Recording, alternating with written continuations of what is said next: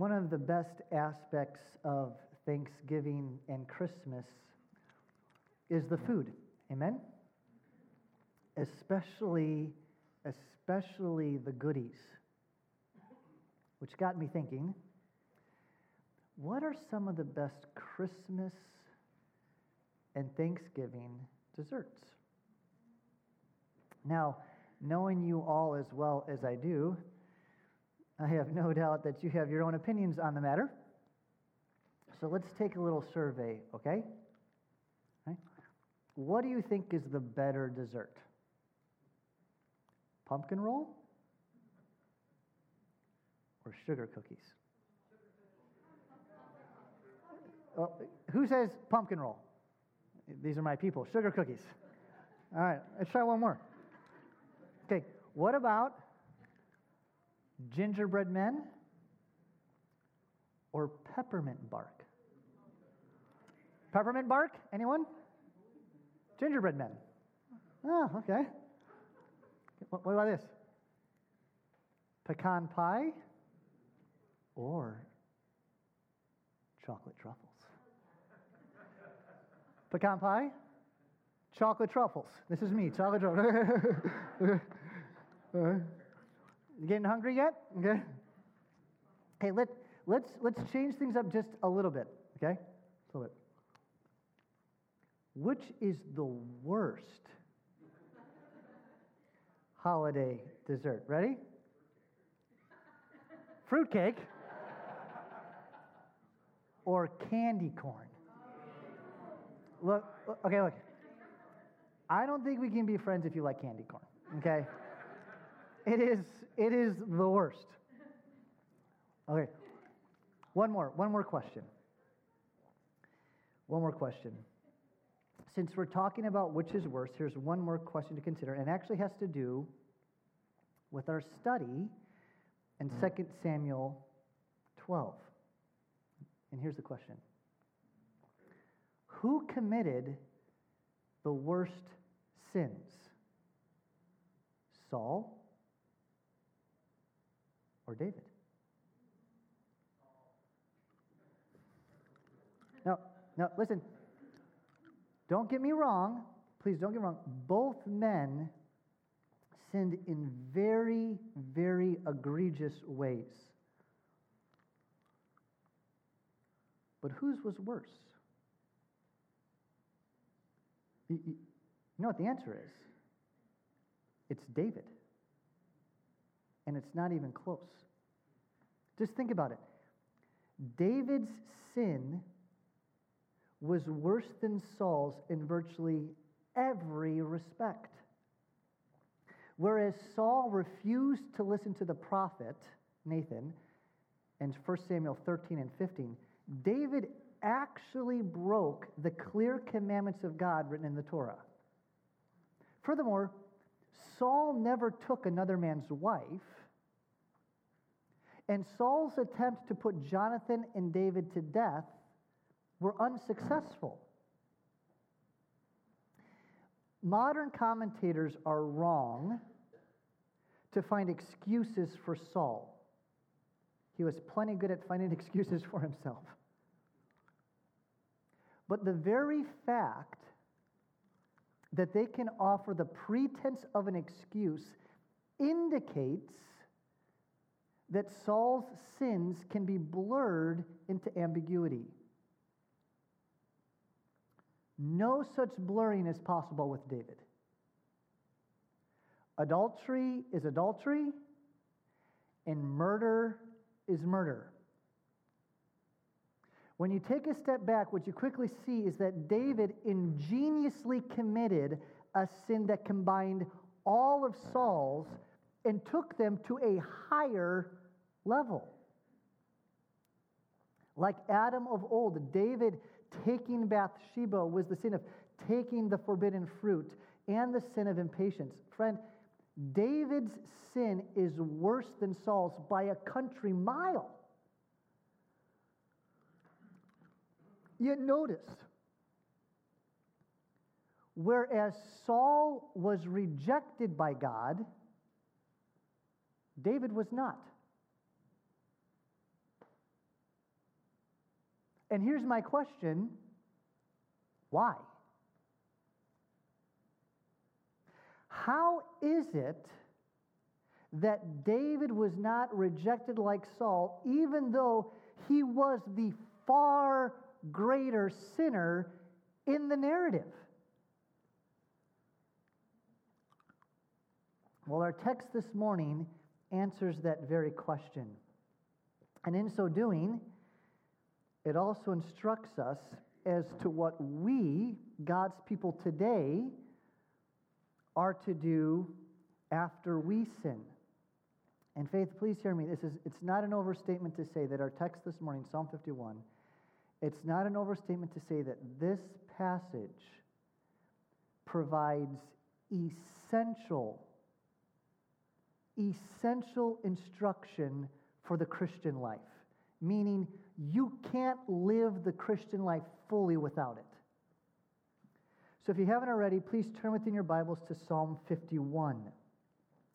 That's page 474 in that paperback Bible, and the seat in front of you, in front of you. And as you're turning there, it would serve us well to remember what has transpired in 2 Samuel 12 and 11.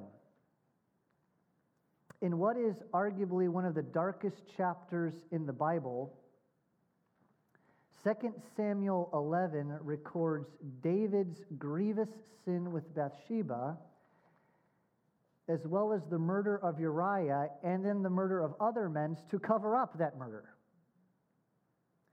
And you'll recall the main point the main lesson of 2 Samuel chapter 11 was found in the last line of that chapter. Remember this?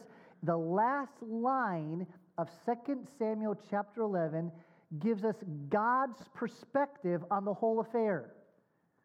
Do you remember what that was? The last line tells us that the thing that David did what? Displeased the Lord. In fact, that was the main lesson we learned from 2 Samuel chapter 11 sin displeases the Lord.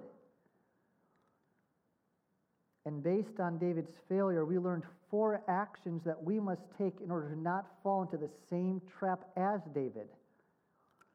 You recall that number one, we were to guard our hearts. Let me just say by, by reminder David's sin with Bathsheba did not start in chapter 11 of 2 Samuel.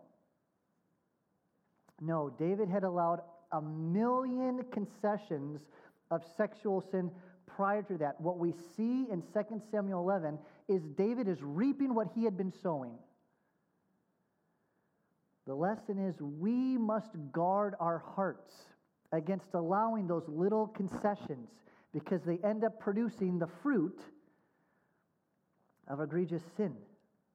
But not only that, we learned that in light of David's failure, we are to make no provision for the flesh or to heed God's warning. And then, as the prophet Nathan made clear, we're to cultivate thanksgiving to the Lord. These are the things that will guard us and prevent us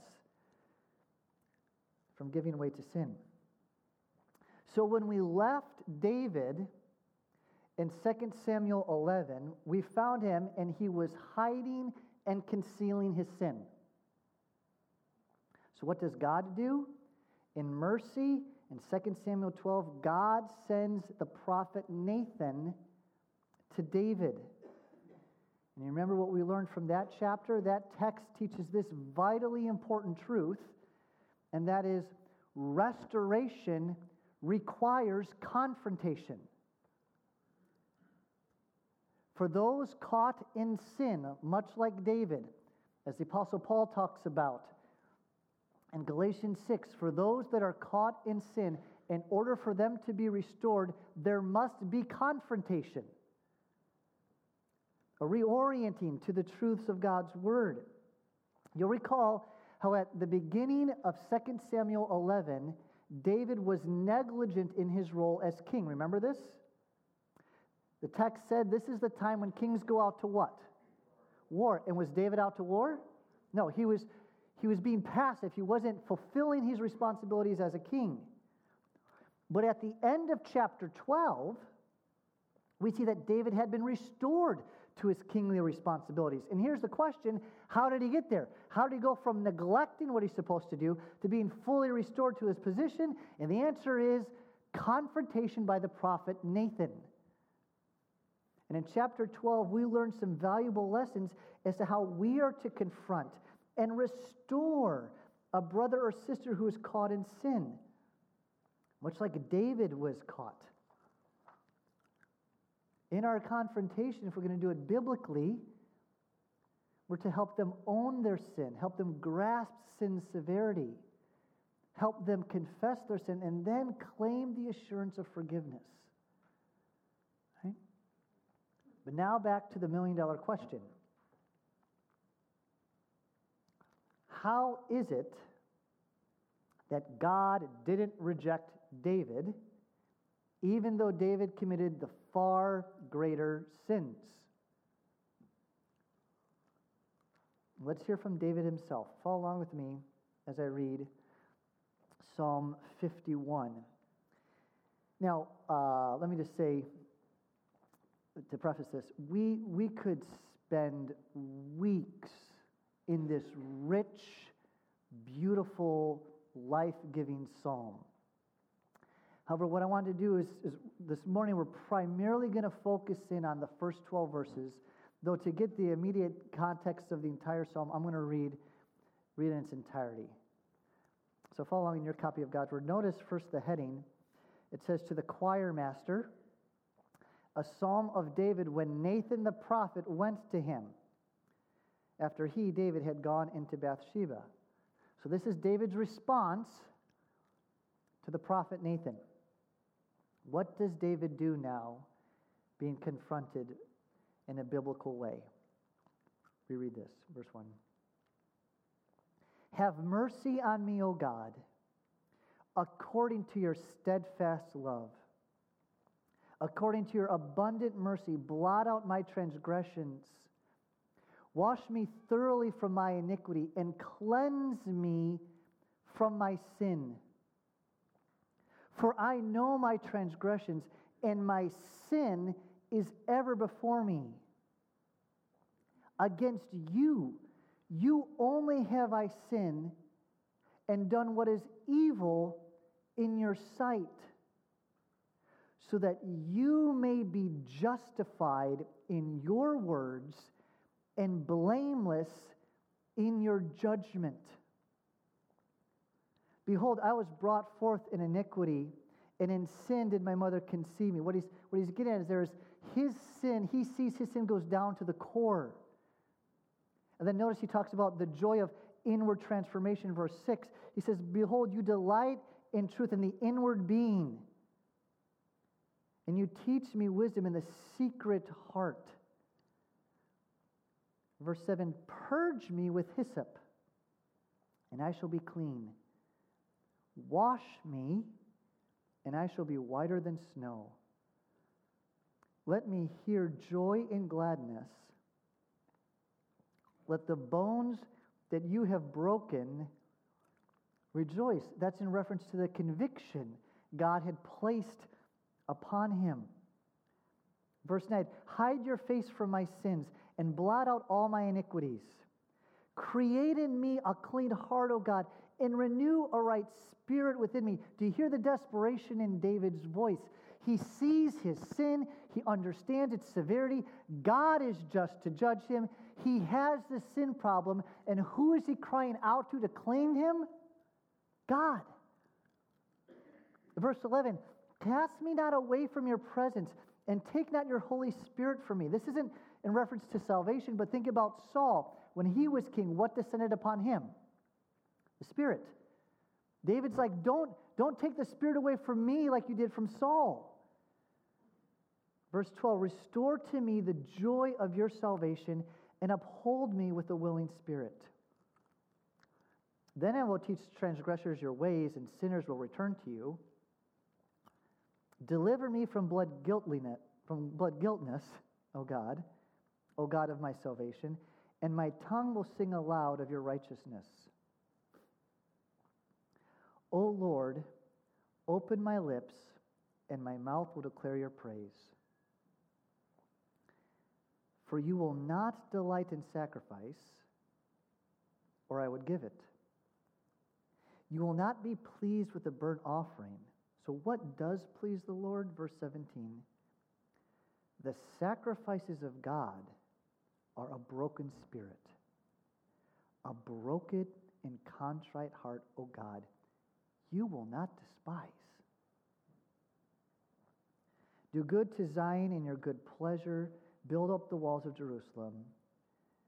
Then you will delight in right sacrifices and burnt offerings and whole burnt offerings. Then bulls will be offered on your altar. Amen and amen. This is God's word.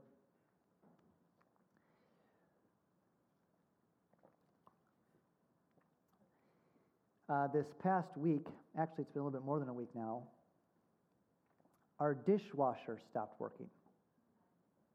Good times. Good times.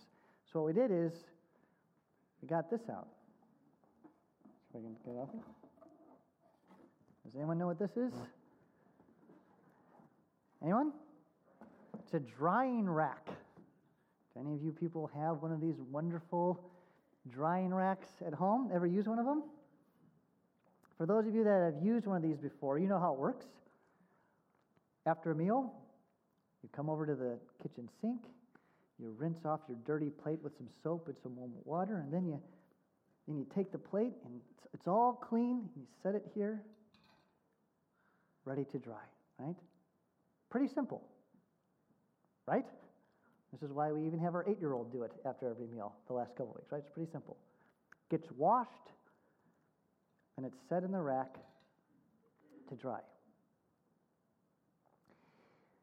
If you are here this morning and you are a Christian, think of your life like a plate. But not just any plate, but a plate that has been bought from a garage sale. You see, through his death and resurrection from the dead, Christian, please hear me, Jesus Christ has purchased for himself a people. People who have put their faith in Christ alone for their salvation, just like a plate being bought from a garage sale. Christian, this means you are in possession of God. Just like I own this plate, so too God owns you.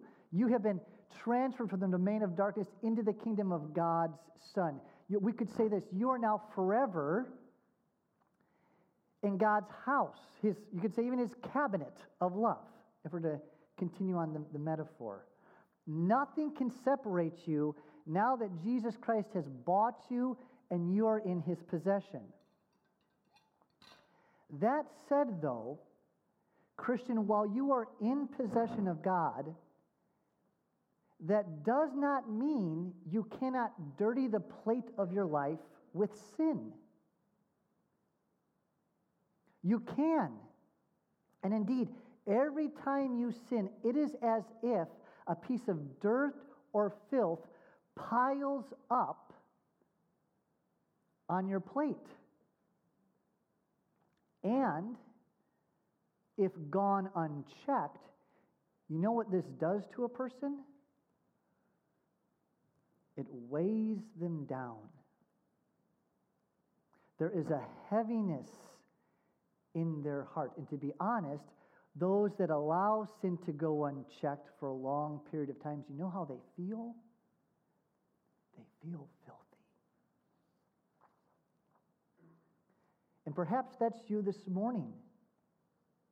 You are weighed down with the guilt and the shame of your sin. And it doesn't have to be a major sin like the sins that David committed, adultery or murder. It could be something like unrepentant sin, unrepentant bitterness or pride. It could be jealousy or envy or lying. Whatever it might be for you, your plate is heavy. You feel it pushing down on you.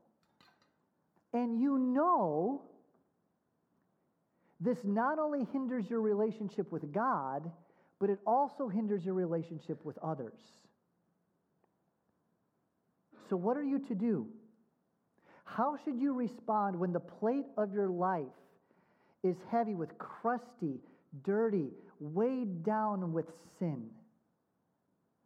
Well, friend, I believe David tells us, and that's this, and that is confess your sin to God to receive God's cleansing.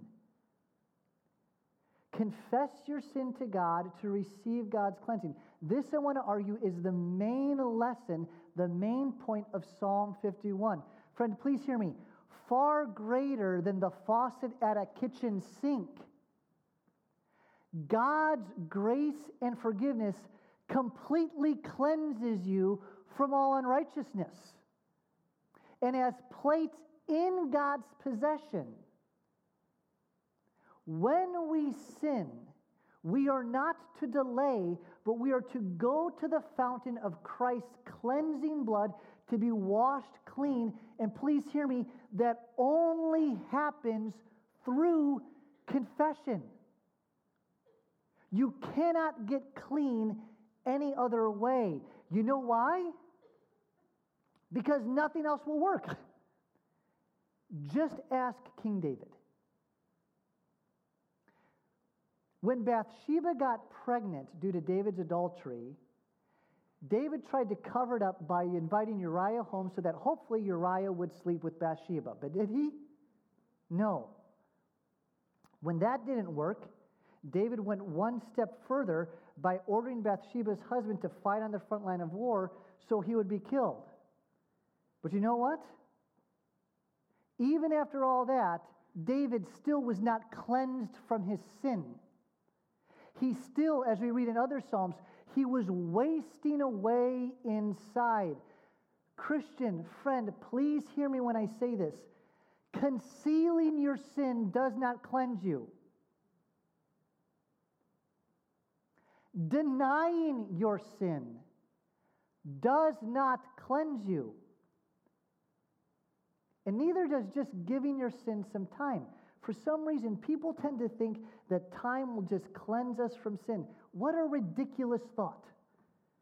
C.S. Lewis says it best. He says, We have a strange illusion that mere time cancels sin. But mere time does nothing either to the fact or the guilt of sin. And Lewis is right. Time does not cleanse a person of their sin. Instead, instead you know what time does? Time does the same thing that leftover food does on a plate. It just makes it harder and more adhesive to the plate. Friend, the only thing that brings healing and cleansing to the soul that has sinned is confession to God. Not a half baked confession, but a full and transparent confession to the Lord. That's what cleanses a person. Or they're even more clean than this, wiped completely clean. And that's what we have here in Psalm 51. This psalm is a model prayer of confession. It is meant to teach us how we today are to confess our sins to God. And friend, this is what distinguished David from Saul. David didn't excuse his sin, but he confessed it and repented. And Christian, we are to do the same. Not to become God's possession, but because we are his possession through faith in the Lord Jesus Christ. Amen? So, what does a biblical confession look like? This morning, I want to draw your attention to three aspects of a biblical confession. And here's my encouragement, okay? When I said this is essential Christian eh, essential instruction, I meant I want us to not only know this like the back of our hand, I want us to practice it. Until we are with the Lord in glory, as we make our way to the celestial city, we will sin. We ought to know as God's people what we are to do right after we sin. We should know this. Our kids should know this. We should encourage each other in this church. If you sin, here's how you should respond. Here's how you should respond in your confession to the Lord.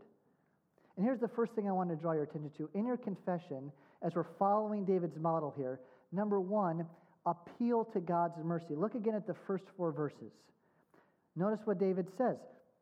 He says, Have mercy on me, O God, according to your steadfast love, according to your abundant mercy, blot out my transgressions. He's appealing to the character and nature and kindness and mercy of God.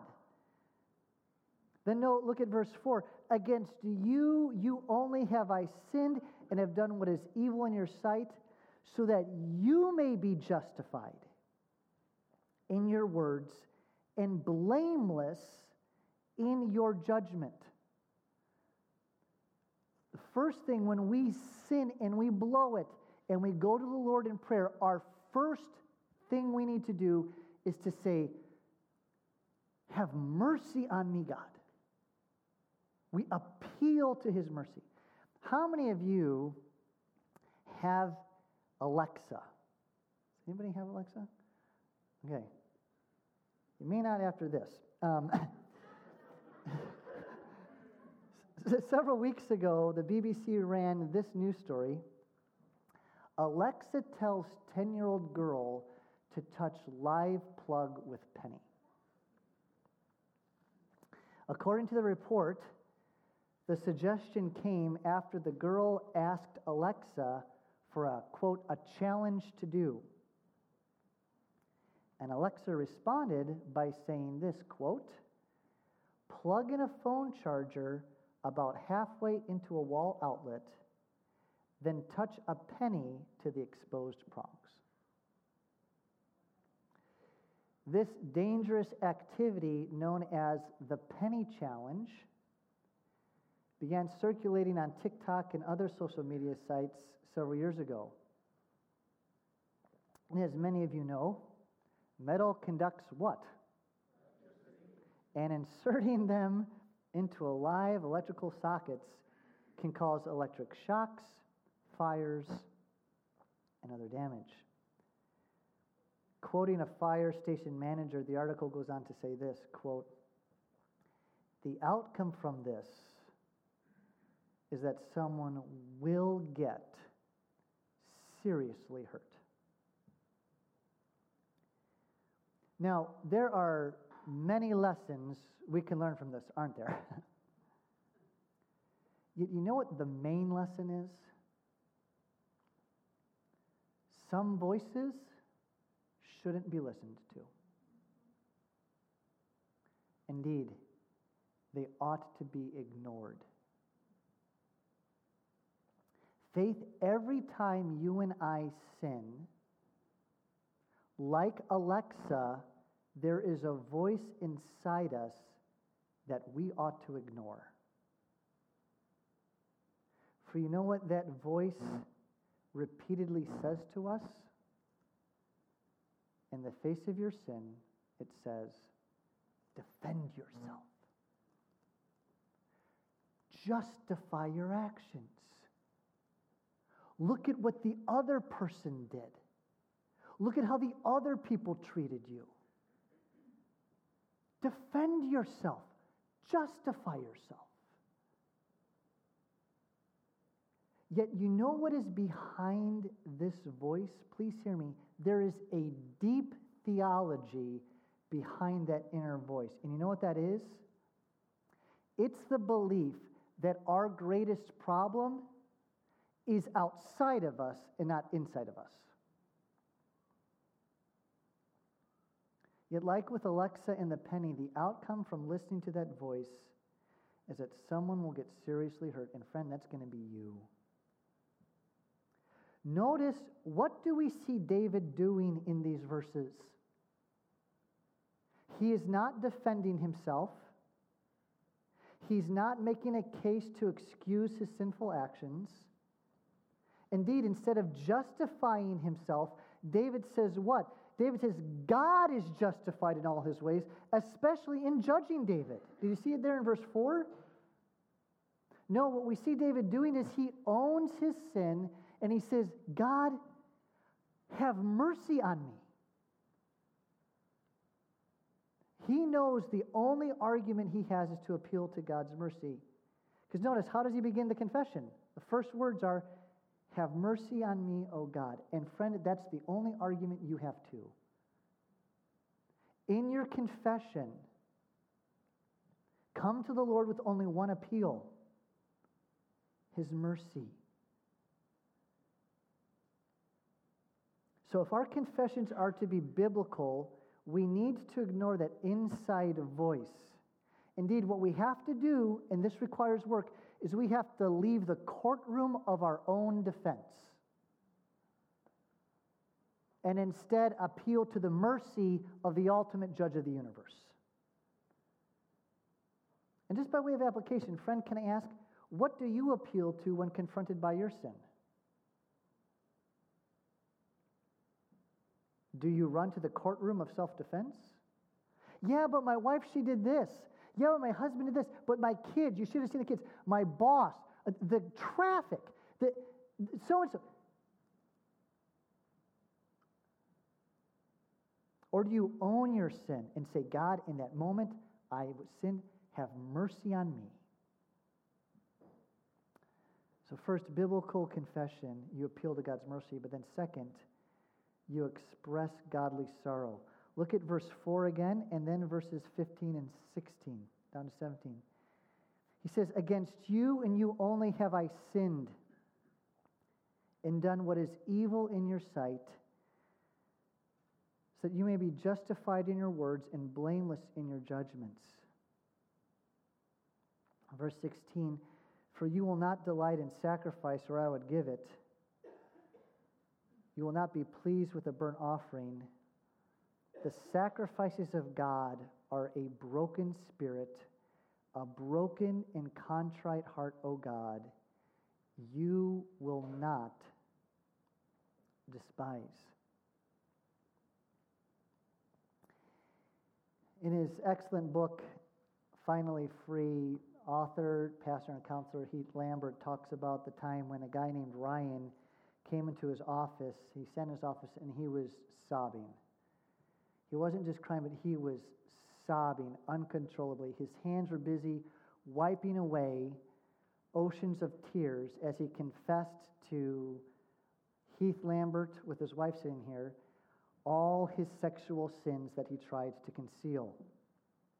And his wife of 15 years was sitting next to him, and when she was sitting next to him, her face as she heard her husband confess his sexual sins, her face looked so hard it appeared as if it had been chiseled in granite. Lambert also recounts a similar encounter with a man named Dave. He too had fallen into sexual sin. And like with Ryan, he too sat in Lambert's office sobbing as he confessed his sin. And during that time, his wife of 20 years sat next to him, hurt and hardened by his sin. Dave and Ryan do not know each other, but they have a lot in common. When their sin was made mo- known, both men expressed, please hear me, great sorrow. Both begged for forgiveness and both swore, I'm going to change. I promise I'm changing my ways. Yet only one of them really changed. One of these men is reconciled to his wife and restored to a happy life with his family and kids. The other is now divorced from his wife and totally separated from his kids. You see, one of them was interested in real change, the other was not.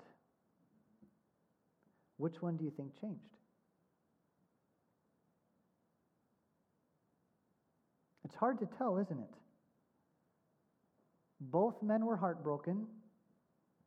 Both were very sincere. Both displayed an apparent commitment to their family. Both appeared willing to do whatever it took to change their sinful lifestyle. But faith, in spite of their outward similarities, these two men were different as cats and dogs. though they both displayed sorrow, their tears were drawn from two completely different wells. Faith, the Bible teaches that there's two types of sorrow there's godly sorrow and there's worldly sorrow. One, the Bible says, leads to death, the other leads to repentance and life. We see this clearly taught, for example, in 2 Corinthians 7. Now, imagine with me for a moment, imagine with me for a moment that you are deathly allergic to alcohol. Okay?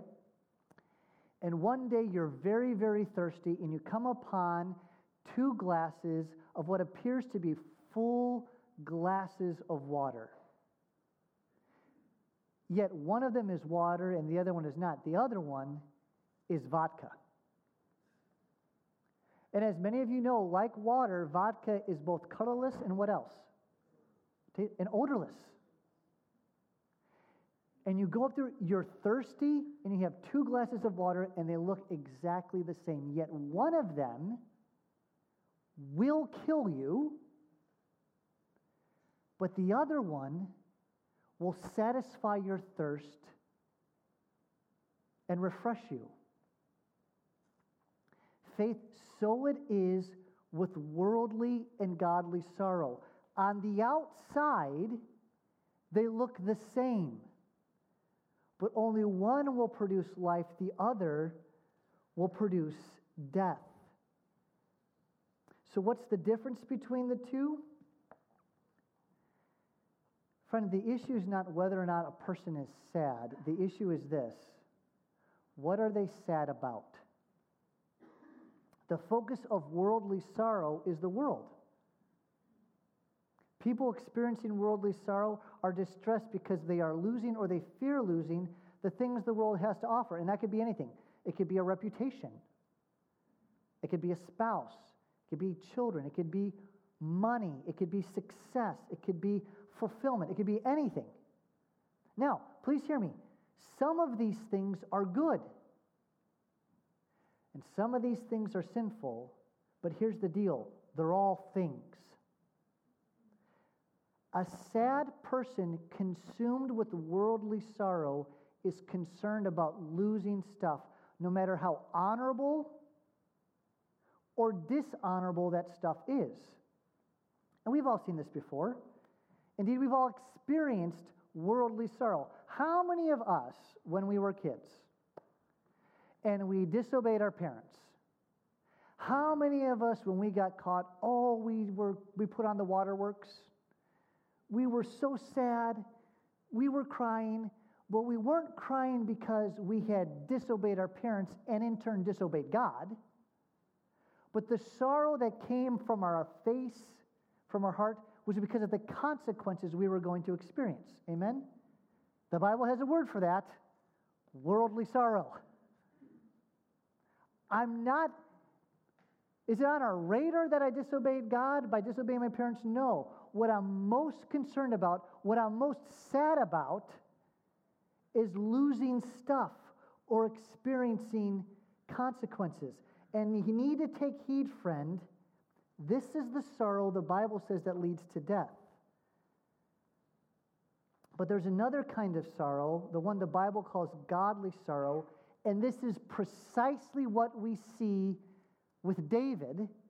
And this is what Saul did not have. And what you need to know, faith, is that although godly sorrow might look just as sad as the worldly variety, something very different is happening in the heart. You know what that is? While worldly sorrow is sad over losing the things of the world, the focus of godly sorrow is God Himself. The tears of godly sorrow flow from the sadness that God's loving and holy law has been broken. And notice that's exactly what we see with David, isn't it? For what does David say in verse 4? He says, Against you and only you have I sinned and done what is evil in your sight. Please hear me. David's greatest concern, his greatest concern is not the consequences of his sin. And remember, they were rather huge. You remember what the prophet Nathan said is going to come upon him because of his sin? They were enormous. But that's not David's greatest concern. His greatest concern is not the consequences of his sin.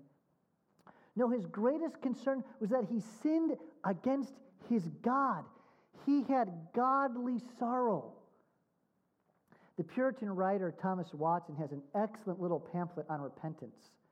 And in it, he provides this helpful insight on the difference between worldly and godly sorrow. Watson writes this He says, Pharaoh was more troubled for the frogs and the river of blood than for his sin. Godly sorrow, however, is chiefly for the trespass against God. So that even if there were no conscience to smite, no devil to accuse, no hell to punish, yet the soul would still be grieved because of the prejudice done to God.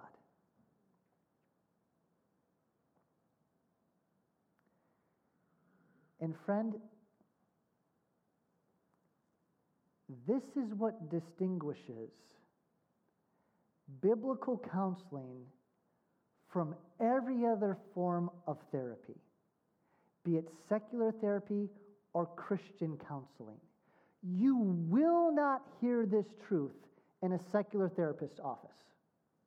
And I would say you most likely won't even hear this in a Christian therapist's office as well. You will only find this life transforming truth in Scripture.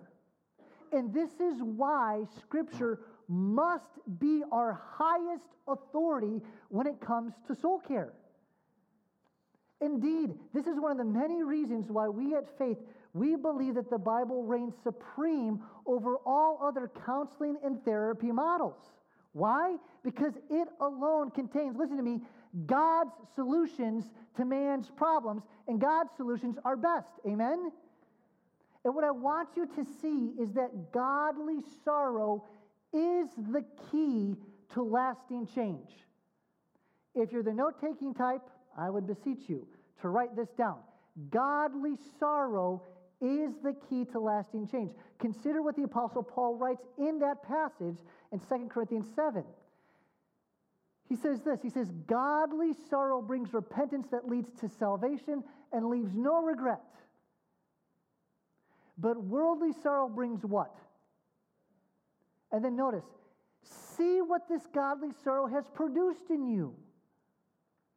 What earnestness, earnestness for righteousness, what eagerness to clear yourselves, meaning to be cleansed from sin, what indignation over your sin, what alarm, what longing, what concern, what readiness to see justice done.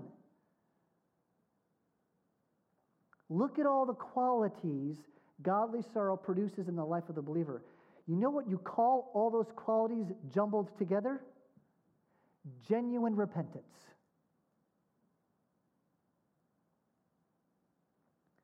The key to having lasting change is godly sorrow. So let's just drill down here for a moment, okay? Friend, think for a moment about that besetting sin in your life. What is it for you? What, what is it your spouse would say is that besetting sin in your life? Or your kids would say that's besetting sin in your life? Is it pride, bitterness, lying, jealousy, lust? What is, what is that one besetting sin in your life? And here's my question for you Have you ever expressed godly sorrow over that sin?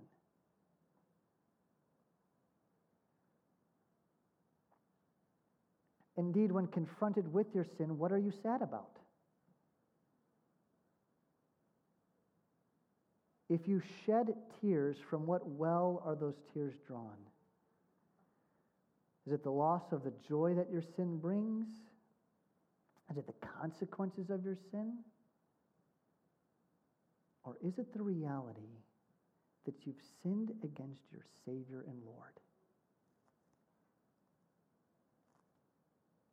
Friend, you want to have godly sorrow? Then look at the cross of Christ. Godly sorrow begins to be produced in our hearts from a fresh reminder of the great love and mercy that God has demonstrated towards you in Jesus Christ. It is in light of that love displayed on the cross that you truly begin to feel proper remorse for sinning against the God who died to save you and to deliver you from the bondage of sin. And if I could, I just I want to say a word to the parents here. Parents, this truth should direct the way we parent our children. When our children have sinned, let us lead them to godly sorrow. Let us help them see that when they disobey, first and foremost, they are sinning against God. They have transgressed his law of children, obey your parents. Let us help them be more broken and grieved over their sin against God than the consequences of their actions. Then, lastly, in your confession, trust God's promise to cleanse you. Now, these verses 7 through 12, in many ways, as many commentators point out, this is like the Old Testament version of 1 John 1 9, where John writes in 1 John 1 9, if you confess your sins, he is faithful and just to forgive you and to cleanse you from all unrighteousness. Look at, especially there, verse 7,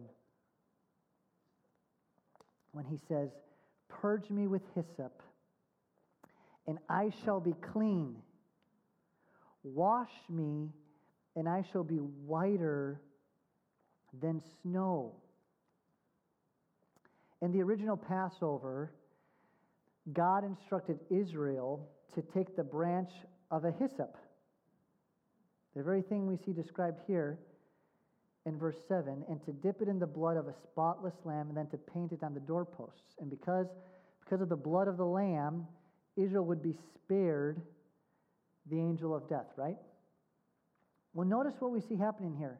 Notice David understands that same blood to purify and cleanse him from his sin, to wash him, as he says, whiter than snow. Ultimately, though, it would be the blood of the Lamb of God, Jesus Christ, that can make any sinful heart whiter than snow. Therefore, just as David trusted the blood of a sacrificial lamb to cleanse him, we are called to trust the blood of Jesus Christ.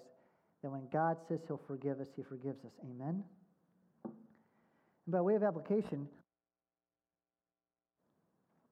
can I ask, friend, do you believe that? Do you believe God's word when he says that when we confess our sins, do you believe that when your plate is dirty with the sin of pornography, when it's dirty with the sin of gossip, when it's dirty with the sin of lying and deceit.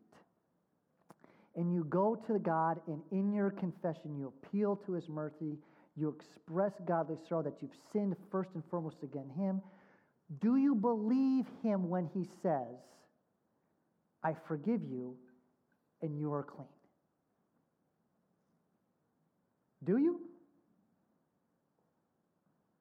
Do you believe the promise of His Word? What an incredible promise that it is that in our confession, He does clean us from the inside out. And then do you live in light of it? You know, this is one of the things that makes God God. Whereas our friends and family members might not, might not fully forgive us, God does. Amen? Let's live in light of that. Cal Ripken is a Hall of Fame baseball player, and he holds the record for the most consecutive baseball games played at 2,131 games. So he played that many games in a row. And when you consider the fact that he played shortstop, a middle infielder, it's even more impressive. Well, towards the end of his career, he was interviewed about his consistent play. And during the interview, the reporter said, Well, I guess, I guess as they say, practice makes perfect. And Ripken said, No, it doesn't. And the interviewer was kind of up by his heels. And Ripken looked at him and he said, No. He says, Practice does not make perfect. He says, Perfect practice makes perfect. And faith, he's right. May we be a church that practices not just confession, but biblical confession, both for our good and God's glory. Amen? Let's pray.